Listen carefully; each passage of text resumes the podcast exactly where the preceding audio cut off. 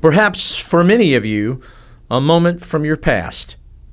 Nervous and standing before classroom peers, reciting, or perhaps better put, pouring out a memorized speech that you poured in the night before. The speech? Abraham Lincoln's Gettysburg Address.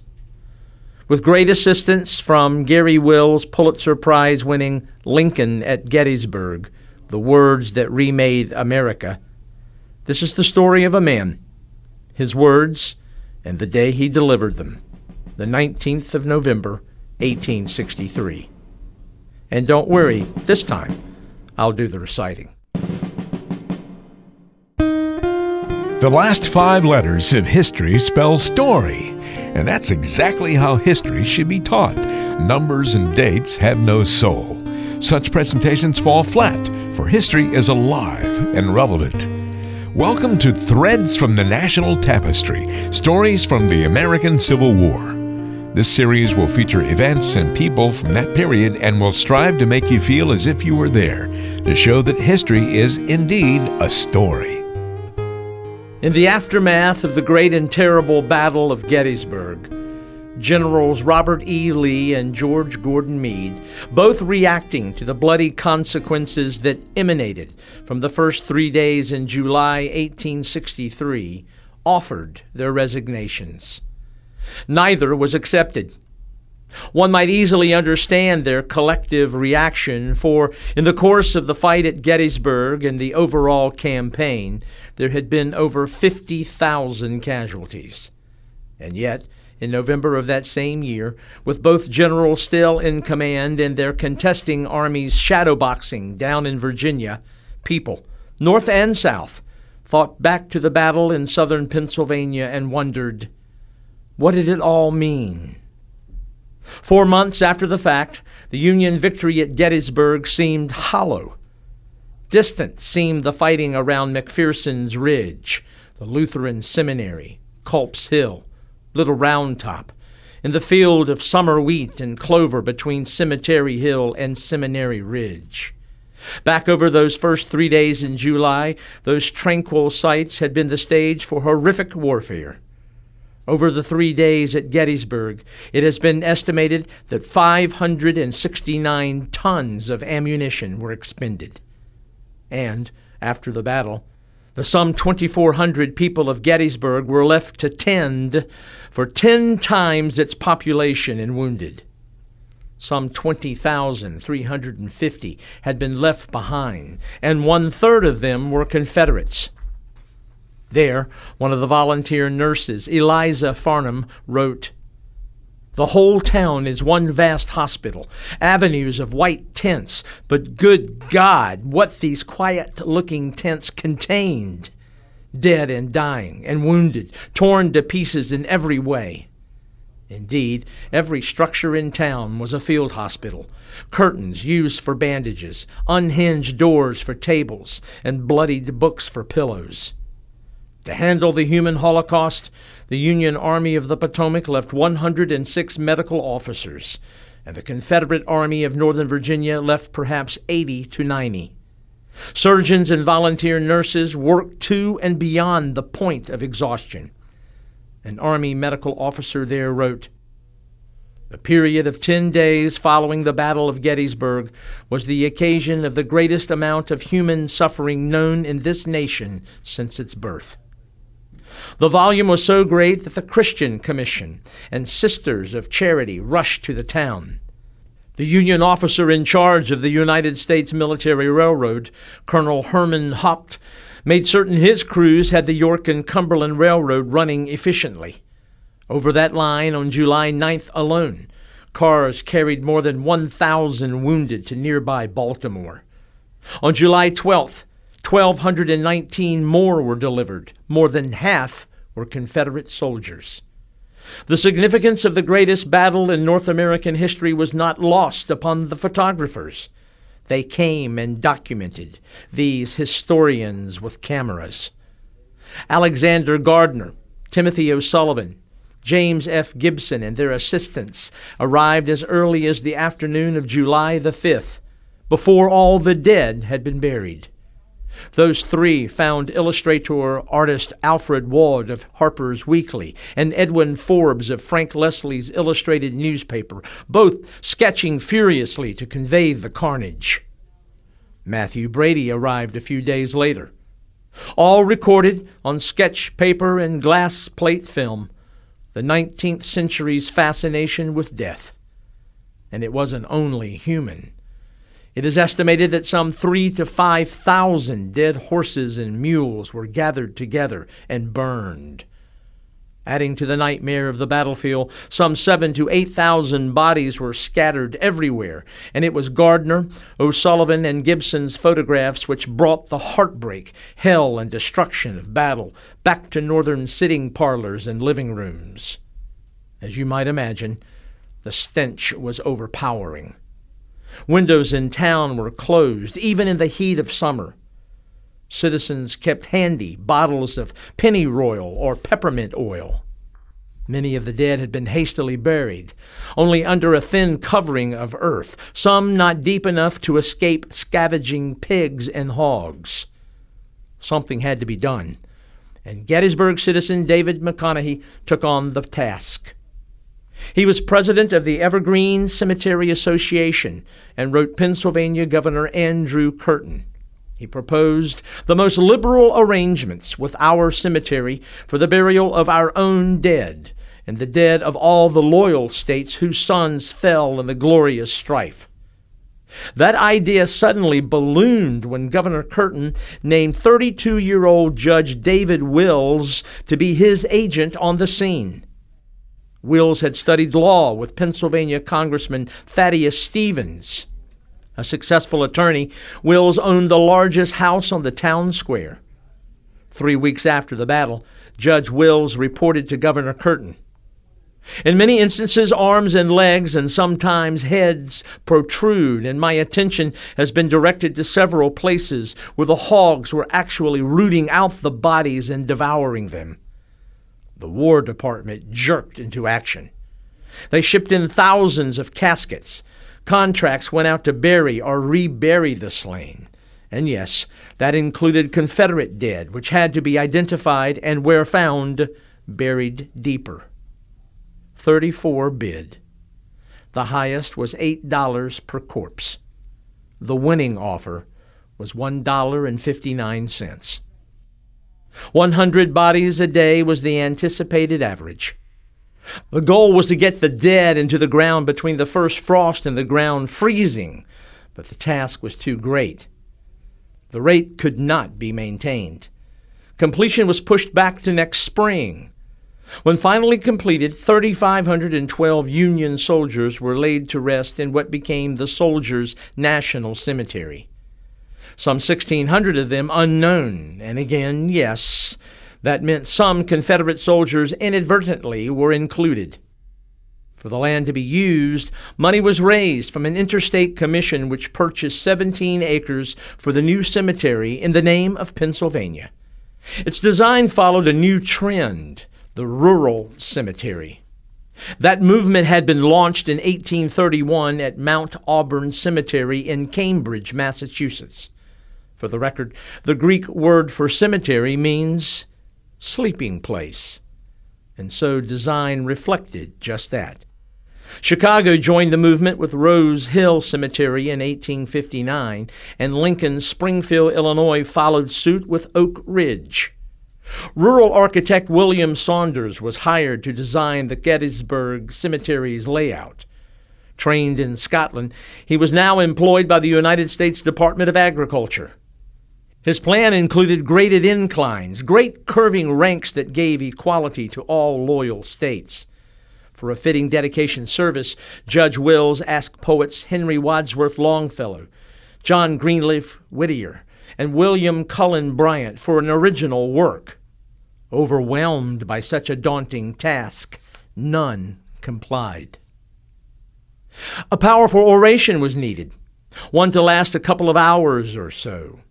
Since Massachusetts Senator Daniel Webster's passing, the natural choice was Edward Everett.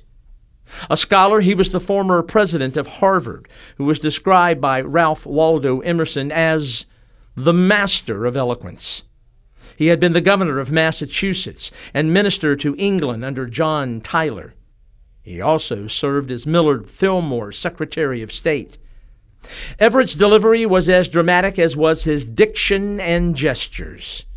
He memorized every word of his carefully written texts. No stranger to this sort of oration, he had already made speeches at Lexington, Concord, and Bunker Hill. Yes, for this dedication service, Everett was perfect. He was invited September 23rd and scheduled to appear October 23rd.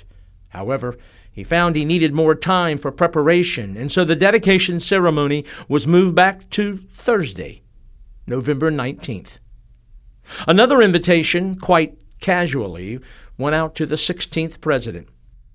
Mr. Lincoln was invited by Wills on November the 2nd to, as he put it, formally set apart these grounds to their sacred use by a few appropriate remarks and perform this last best solemn act to the soldiers dead on this battlefield.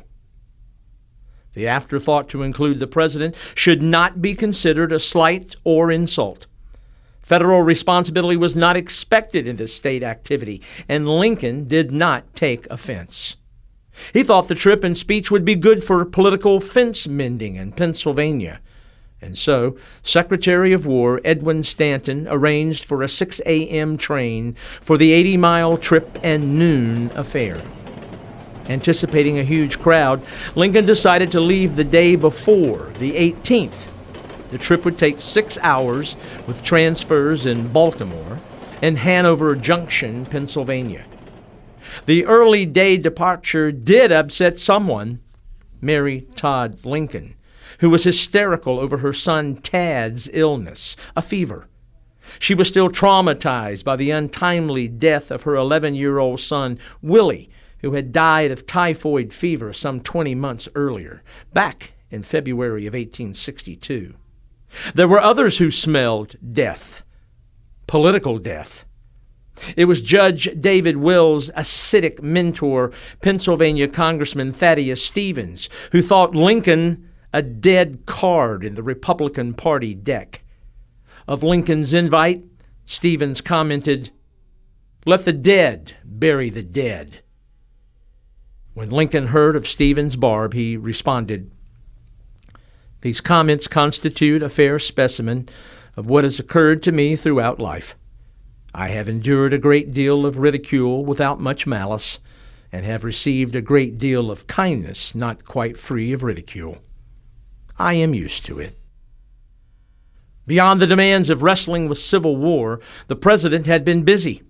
There had been the wedding of Treasury Secretary Salmon Chase's beautiful daughter, Kate, an urgent visit from New York's Thurlow Weed, who suggested ending the war with a 90 day armistice. And there was preparation for the annual year end message Mr. Lincoln would give to Congress. No matter. The entourage left late, around noon of the 18th. A four car train, it carried members of the cabinet, Army and Navy officers, and French and Italian ministers. All swapped stories until nearing Hanover Junction, Pennsylvania. Mr. Lincoln excused himself with, Gentlemen, this is all very pleasant, but the people will expect me to say something to them tomorrow, and I must give the matter some thought. Upon arrival, Wills and Everett met and escorted the president the two blocks from the station to the Wills home. Lincoln's black servant, William Slade, took baggage up to the second story, and the president stayed in a room that looked out into the town square. Ironically, Thaddeus Stevens' old law office was just across the way. While Lincoln prepared, his young secretaries, John Hay, John Nicolay, and a traveling companion, Edwin Stanton Jr., explored the town. Joined by D.C. journalist John Forney, they made slightly intoxicated impromptu speeches down in the streets. One group of people cheered one of Forney's monologues. As they did, his mood turned and he challenged them. You have no such cheers to your president down the street? Do you know what you owe to that great man? You owe your country, you owe your name as American citizens. A crowd did gather at the Wills home, and serenaded, Lincoln emerged to say, In my position, it is somewhat important that I should not say foolish things. And someone from the crowd blurted, If you can help it. As was his routine, Mr. Lincoln begged off. Inside, the House was crowded. Pennsylvania Governor Curtin and Everett, the man who was to give the keynote oration the next day, almost had to sleep in the same bed. Everett's daughter did indeed sleep in the same bed with two other women, and under their weight it collapsed during the night. The cemetery architect Saunders slept downstairs, sitting erect amongst those in the crowded parlor. The next morning, President and Secretary of State Seward toured the battlefield. About his speech, the President seemed almost cavalier about what he would say. A wordsmith, he was a slow writer, composed thoughts most carefully, and used punctuation to aid the timing of his oral delivery. Politically, he admired Jefferson. Oratorically, he admired Daniel Webster, Henry Clay, John C. Calhoun. Thursday, November 19, 1863, dawn promised a bright and pleasant Indian summer day. At the cemetery, as to the goal of burying all of the dead, only about one third of the task had been completed. In fact, the whole burial site was quite incomplete. No matter, the ceremonies proceeded as planned. Despite some confusion and delay, the procession to the cemetery began to form out on the square around 10 a.m. Mr. Lincoln emerged with his silk top hat, around it still a mourning band for his son Willie. Other than white gloves, he was dressed completely in black. Astride his horse, he sat gracefully, but as time elapsed, he began to slump. About 11, the column finally began to move. Behind him, there were governors of six of the 18 participating states.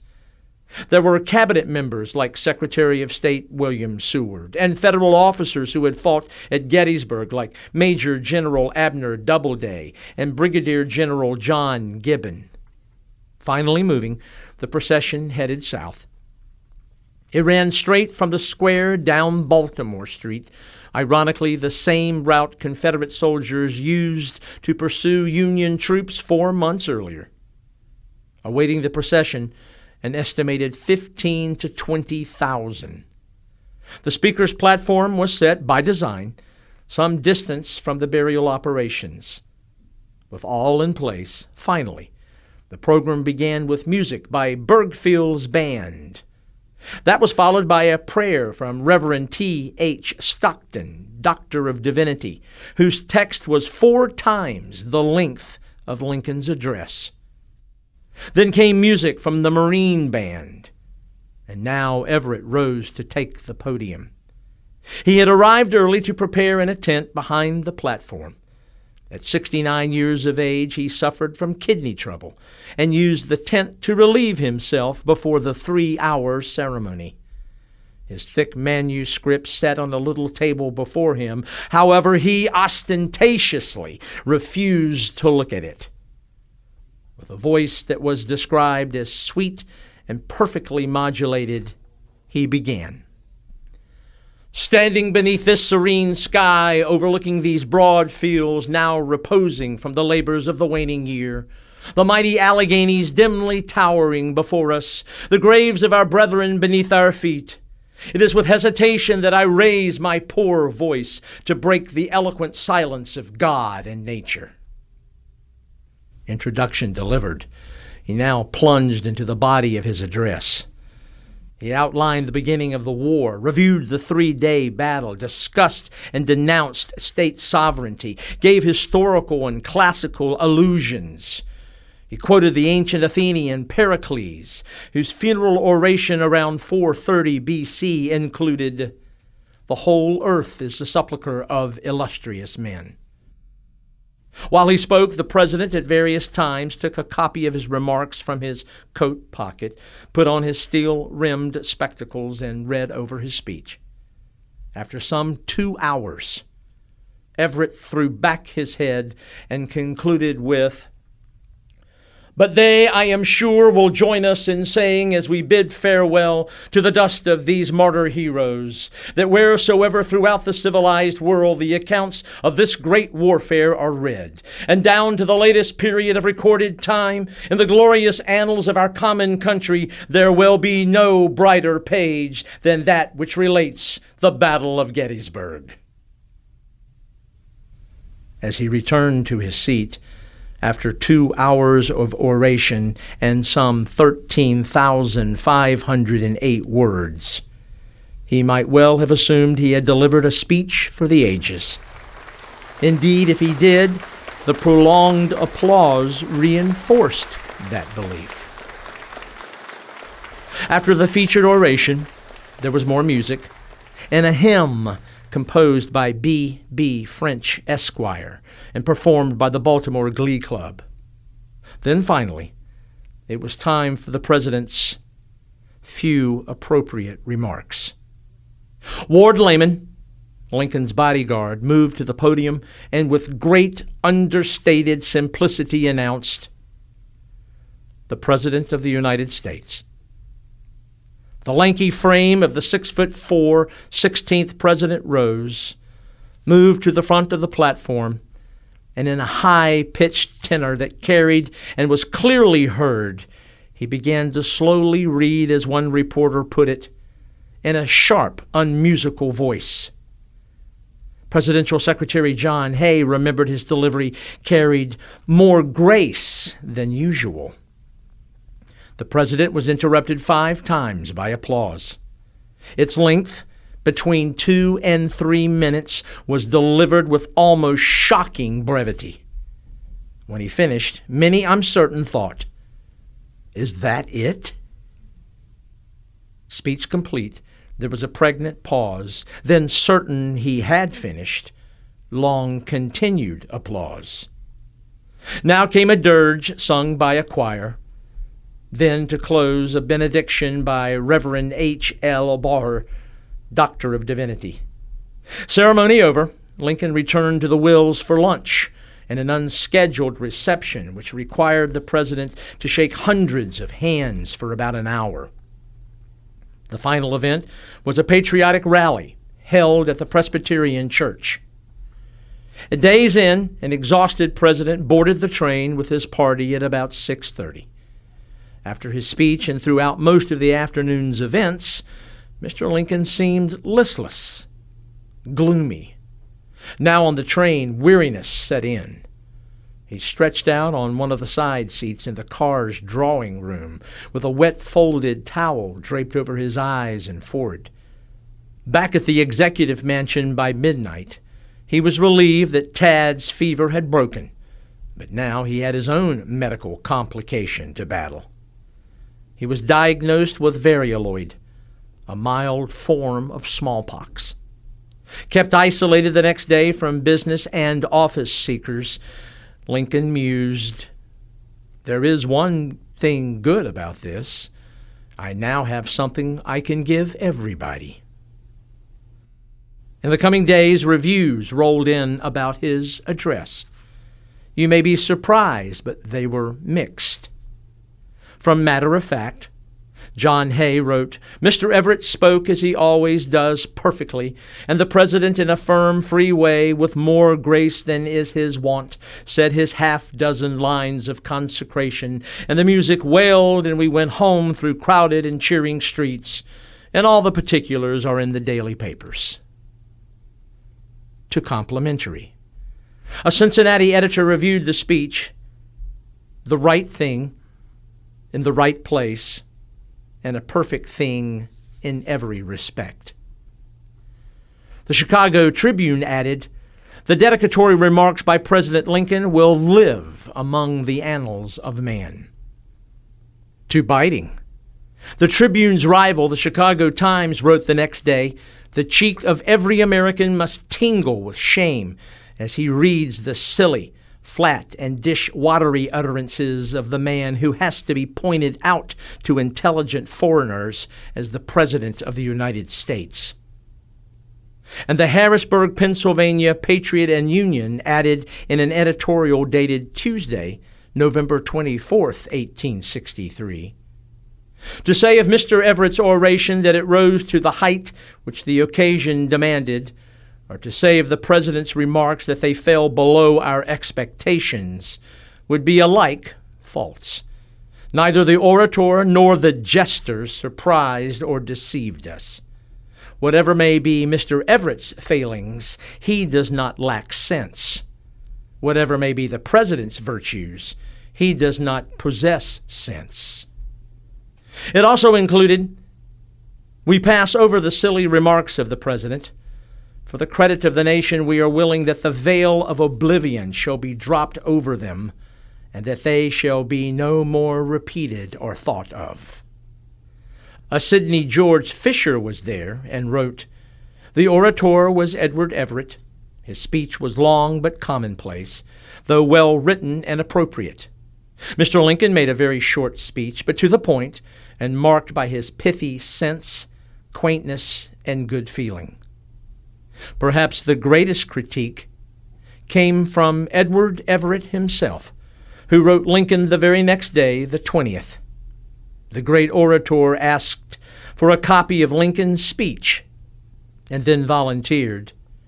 Permit me to express my great admiration of the thoughts expressed by you with such eloquent simplicity and appropriateness at the consecration of the cemetery.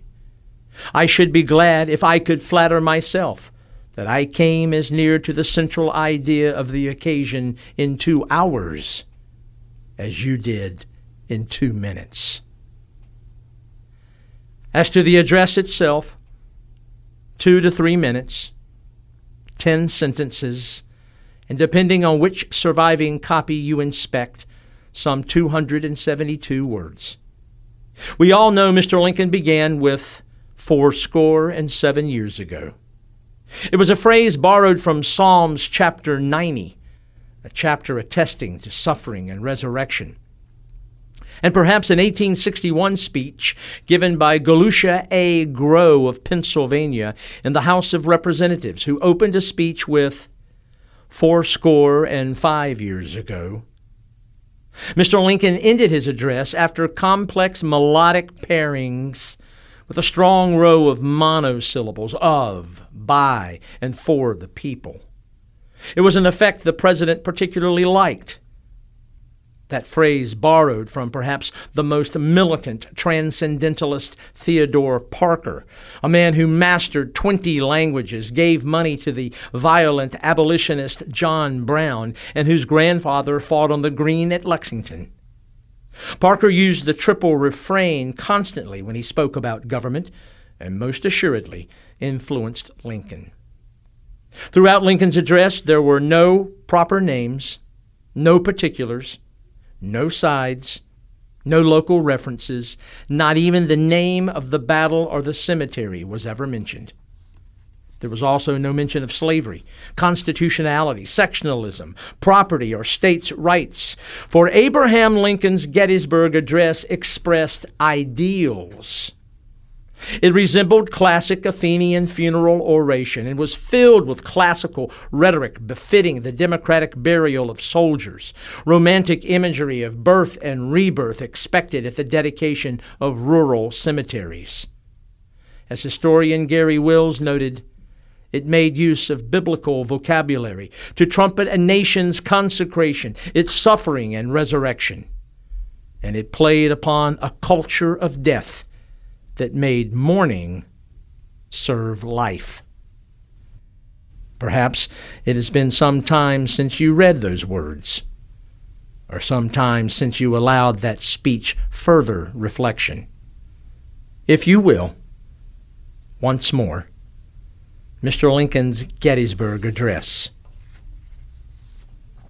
Fourscore and seven years ago, our fathers brought forth on this continent a new nation conceived in liberty and dedicated to the proposition that all men are created equal. Now we are engaged in a great civil war, testing whether that nation or any nation so conceived and so dedicated can long endure. We are met on a great battlefield of that war. We have come to dedicate a portion of that field as a final resting place for those who here gave their lives that that nation might live. It is altogether fitting and proper that we should do this. But in a larger sense, we cannot dedicate, we cannot consecrate, we cannot hallow this ground. The brave men, living and dead, who struggled here have consecrated it far above our poor power to add or detract. The world will little note, nor long remember what we say here, but it can never forget what they did here. It is for us, the living, rather to be dedicated here to the unfinished work which they who fought here have thus far so nobly advanced. It is rather for us to be here dedicated to the great task remaining before us, that from these honored dead we take increased devotion to that cause for which they gave the last full measure of devotion, that we here highly resolve that these dead shall not have died in vain, that this nation under God shall have a new birth of freedom, and that government of the people by the people, for the people, shall not perish from the earth. How appropriate those words, and particularly in the month that honors all military veterans who have served this country. Appropriate even today, those words penned over a century and a half ago, delivered by a man who tried to find, in his few appropriate remarks, what all those who died at Gettysburg gave in their last full measure of devotion. Yes, his oration that Thursday in November still holds great meaning for us in this day and in these times. True, words written in 1863, and for those slain at Gettysburg. But for every veteran who has served and died in the service of this nation and its long history, Mr. Lincoln's words still resonate and offer to those of us who remain a challenge. Listen again. It is for us, the living, rather to be dedicated here to the unfinished work which they who fought here have thus far so nobly advanced. It is rather for us to be here dedicated to the great task remaining before us from those, these honored dead, we take increased devotion to that cause for which they gave the last full measure of devotion. That we here highly resolve that these dead shall not have died in vain.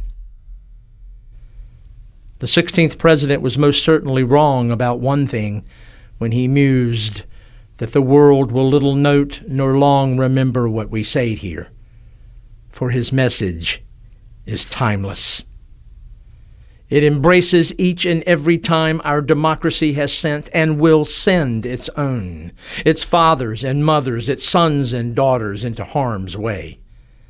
Mr. Lincoln's Gettysburg Address continues to give purpose and profound meaning each and every time this democracy mourns the loss of those who gave and will give their lives so that we might continue to enjoy and God help us all make better and more compassionate government of, by, and for the people.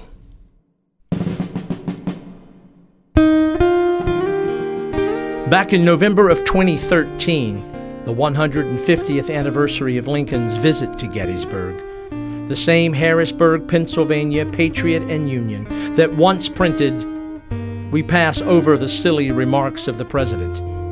For the credit of the nation, we are willing that the veil of oblivion shall be dropped over them. Printed yet another editorial about Mr. Lincoln's remarks that day in Gettysburg. It read, Seven score and ten years ago, the forefathers of this media institution brought forth to its audience a judgment so flawed, so tainted by hubris, so lacking in the perspective history would bring, that it cannot remain unaddressed in our archives. We write today in reconsideration of the Gettysburg Address delivered by then President Abraham Lincoln in the midst of the greatest conflict seen on American soil.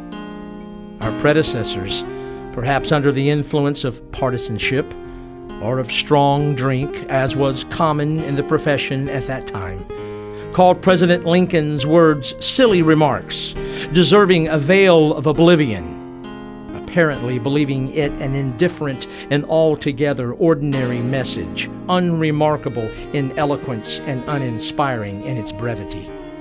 In the fullness of time, we have come to a different conclusion. No mere utterance, then or now, could do justice to the soaring heights of language Mr. Lincoln reached that day. By today's words alone, we cannot exalt, we cannot hallow, we cannot venerate this sacred text for a grateful nation long ago came to view those words with reverence, without guidance from this chagrined member of the mainstream media.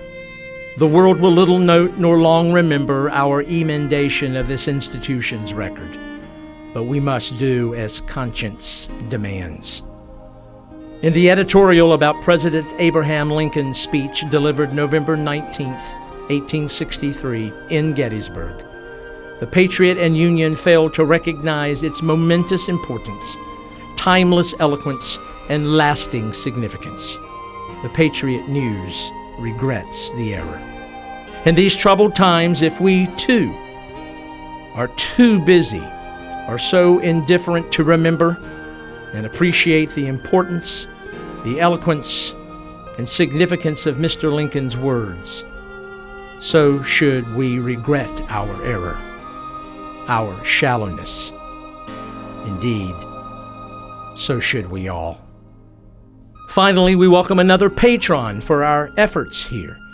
Keith Harvey of Lynchburg, Virginia, thank you for your kind words and for your support. Please know that it and you are appreciated. Next time we get together, we'll gather at the Rappahannock River in Virginia, where bloody battle and humanity share center stage. I hope you'll join us for the Battle of Fredericksburg and for the Confederate Army of Northern Virginia and the Union Army of the Potomac, their shared winter of 1862 63. This is Fred Kiger. Thank you for listening.